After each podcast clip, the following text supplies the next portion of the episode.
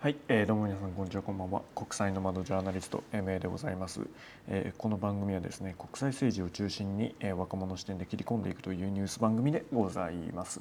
えー、今回はですね米中戦争、えー、米中の競争を防げるのかあというテーマでお話ししていこうかなと思います。えーと、今回はですね持論公論の、えー、米中競争衝突を防げるのかと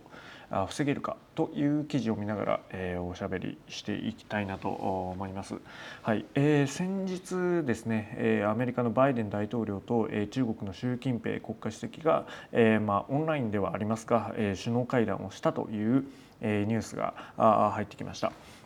で、えーまあ、この会談のポイントですね、えー、どういったあ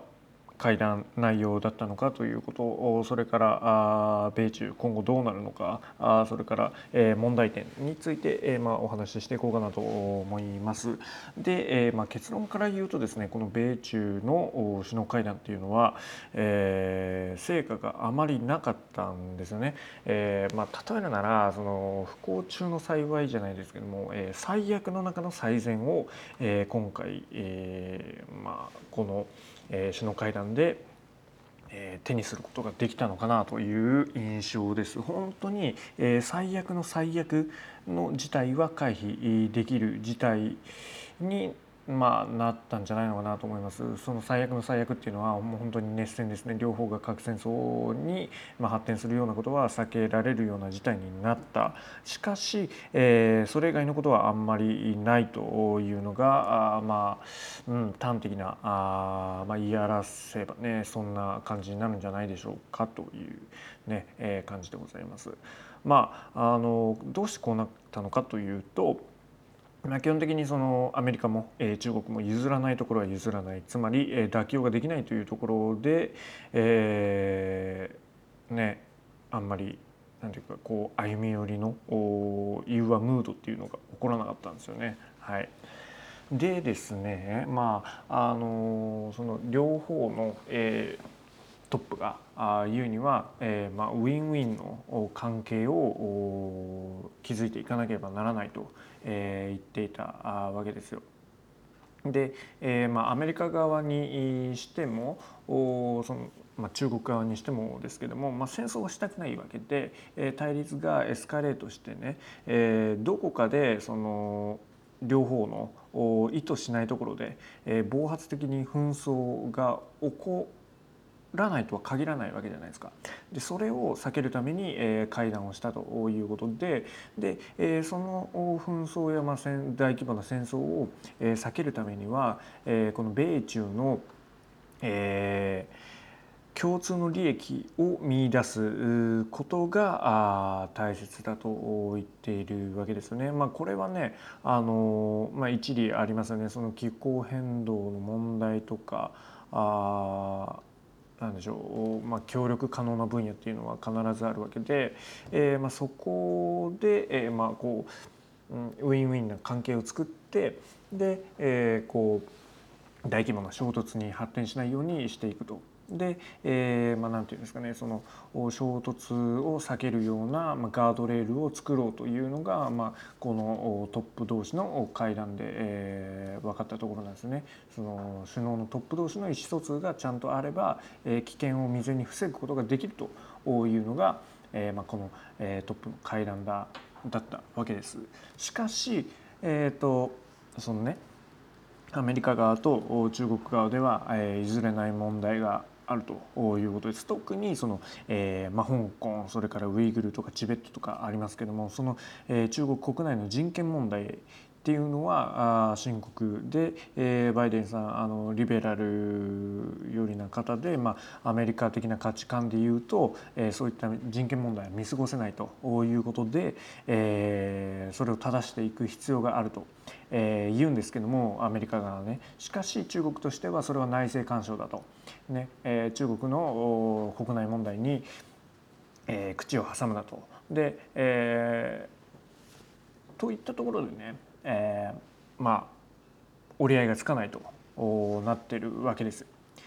で、えーまあ、これはまあかねてより言われてましたけども、まあ、そこはいい妥協できない両方があのなんか話し合いとかで折り合えない分野ではあるんですよね。中国にしたらその革新的利益っていう話にはなるんですけども最も、えー、その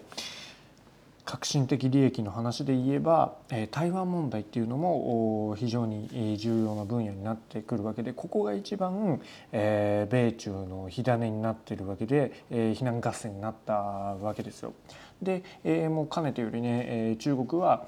台湾っていうのは中国の一部であるということででもう統一を目論んでいるわけですよ。でもそのアメリカっていうのはずっとえーまあ、台湾、うん、それから中国に、えー、両方をね立てて、えー、この両岸関係中国と台湾の関係を、まあ、安定させてきたという、えーまあ、実績もあるし、えー、その武力による統一っていうのを望んでないわけですよ。でも、えー、中国側はあの武力による統一も辞さないという、えー、構えを見せていて、えー、だそれだったらアメリカも黙ってないぞという感じで、えー、緊張状態にあるわけなんですよね。でここが全く折り合いがつかないわけなんですよね。革新的利益のために、えー、中国がこの軍事行動を取るのかあそれともアメリカがね民主主義を守るために、まあ、あるいはその平和的なこの環境っていうのを崩さないために介入するのかっていうところで非常にね、え、折り合いがつかないここはあバチバチなところなんです。でここが、えー、ずっと争点になってここも首脳会談を通してもあの、まあ、一致しなかったとえいう感じなんですね。うん、でまあここの、まあ、台湾問題については、まあ、この番組でもね何度も取り上げておりますけどももう一度おさらいするとまあ、アメリカ側はあのあ曖昧戦戦略っていうんですかね、えー、それを取ってきたわけですよ、えー、中国のその一つの原則っていうのを、えー、知っていますよと。あなた方はあ中国が一つしかないっていう主張をしているのは知って、え、いて、まあ、配慮するっていうようなことも。言う一方で、えー、台湾には、えーまあ、武器を、えーまあ、台湾関係法ですけども、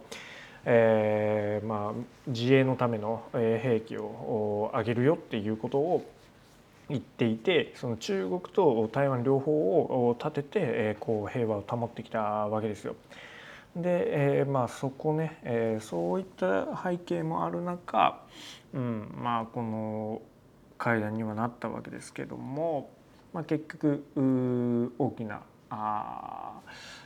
解決策っていうか、うん、あの糸口っていうのは見出せないわけですよ。でも一方でその両方も両方の国も新型コロナの影響で経済はすごい疲弊しているわけで、まあ、米中のその経済的なうまみっていうのは、ね、協力していかないといけないところは協力したいと思っているのは本音ですし中国に至ってはあの今今月ではないな来月来年の、えー、失礼しました来年2月から始まる、えー、北京オリンピックを控えているわけですよね。まあ、国際的なイベントでありましてで、えーまあ、習近平政権の、まあ、続投3期目を、まあ、目指すためにも、えー、この北京オリンピックっていうのはあ必ず実現させたいところなんですよね。でもう、まあ、これがあの会談終わった後に結構表にどんどん報道とかで出てきてますけども、えー、アメリカが中国の北京オリンピックボイコットするぞみたいなことを言っているわけですよ。で、えー、中国としてはその国際社会に威厳を示して堂々とこのオリンピックを成功させたいという思いがあるんですけども、うんまあ、結局ここの会談を挟んでもアメリカはボイコットを示唆してるし、えー、一定の成果はなかったという感じなんですよね。うんほいでまあ日本は日本でまあ、この米中の両方を見ながら行動していかないといけないわけですね。そのえー、新しく外務大臣になった林さんもコメントしていましたけどもね。あの記者会見が何かかな？ってえー、言ってましたけどね。あのこの米中の、まあ、やり取りを見ながら日本としても立ち振る舞っていかなければならないと。えー、いうことですよ。アメリカはその、ね、日本と同じ価値観を、えー、共有して大切な同盟国であると。で、えー、一方の中国っていうのはあ日本とも非常に距離が近い上に、えーまあ、経済的な関係というのが非常に密接なわけですよね。この辺りをどう舵切っていくかっていうのも、えー、ポイントになってくると思います。そしてそこに、えー、少し前にねあの韓国のニュースもありましたからね、えー、韓国の警察庁のトップですか？あの方があの竹島に上陸したということで、えーね、あのワシントンでのえ会見ができなくなったというようなニュースがありましたけども、まあ、ここもね、えーまあ、日韓関係がどう関わってくるのか、まあ、つまり、えー、本来なら本来ならですよ、えー、日本アメリカあそれから韓国っていう国で、まあ、北朝鮮はもちろんなんですけども、まあ、中国にも対して、えー、こう共通の価値観を、えー、シェアしながら、えー、立ち向かっていかなければならないわけですけども韓国があすごい日本に対して、えー、なんていうんですかね関係を分断させるような行為を取ってくる中あそれからあのうん韓国の対外政策っていうんですかね北朝鮮に対してはかなり、えー、厳しい姿勢でいくんですけども中国に対してはあんまり、えー、厳しい姿勢でいけないというようなあ、まあ、背景があるわけで、まあ、そういったところがね、えー、どうなっていくのかあっていうのも、まあ、気になるところではありますね。うん、まあうんその、まあ、米中関係で揺れる中での日本と韓国の付き合い方っていうのもまたまたあ左右されるんじゃないのかなと思うわけです。はい、で、え、まあ、ちょっと長くなってしまいましたけども、え、会談のポイントをね3つまとめるとですね、え、ここで、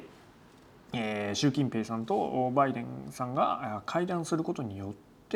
えーまあ、最悪の事態を避けることになったとトップ同士がバチバチに敵対してるわけではなくて、えー、競争相手だと強調することで、ねえー、その現場レベル末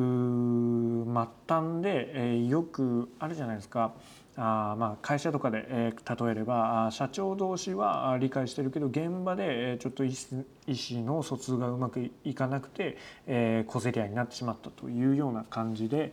えー、それを防ぐための抑止トップに倣って行動しようみたいな風潮ができることもえまあ、この会談の成果ではあります。しかし一方でその人権問題などで、えー、考え方あ、まあ、思想とかはあ絶対に一致しないっていうのが改めてね浮き彫りになったということそれから台湾問題で、えー、折り合うことは、えー、全くないわけですよ。うん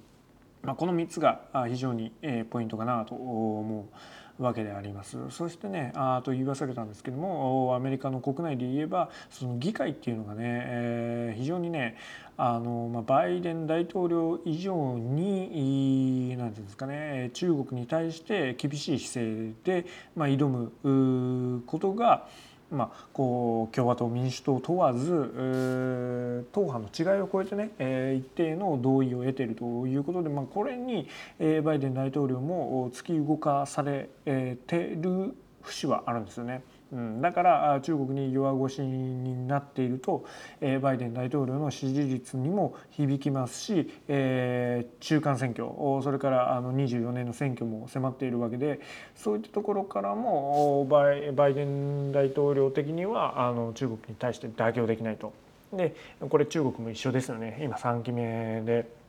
ねえ、3期目どうするのかとかあのこのまま続投するのかとかいう問題も抱えているので、え、その米中の国内問題もしっかり合わせて見ていかないといけないかなというところであります。はい、えー、今回はね米中首脳会談オンラインですけどもねそれについてお話ししていきました。えー、この番組に、えー、ご意見ご感想等ございましたらあのメールそれからあ、まあ、メールが一番かなメールなどをお待ちしております。ぜひ、えー、お問い合わせください。それではまたお会いしましょう。ではまた。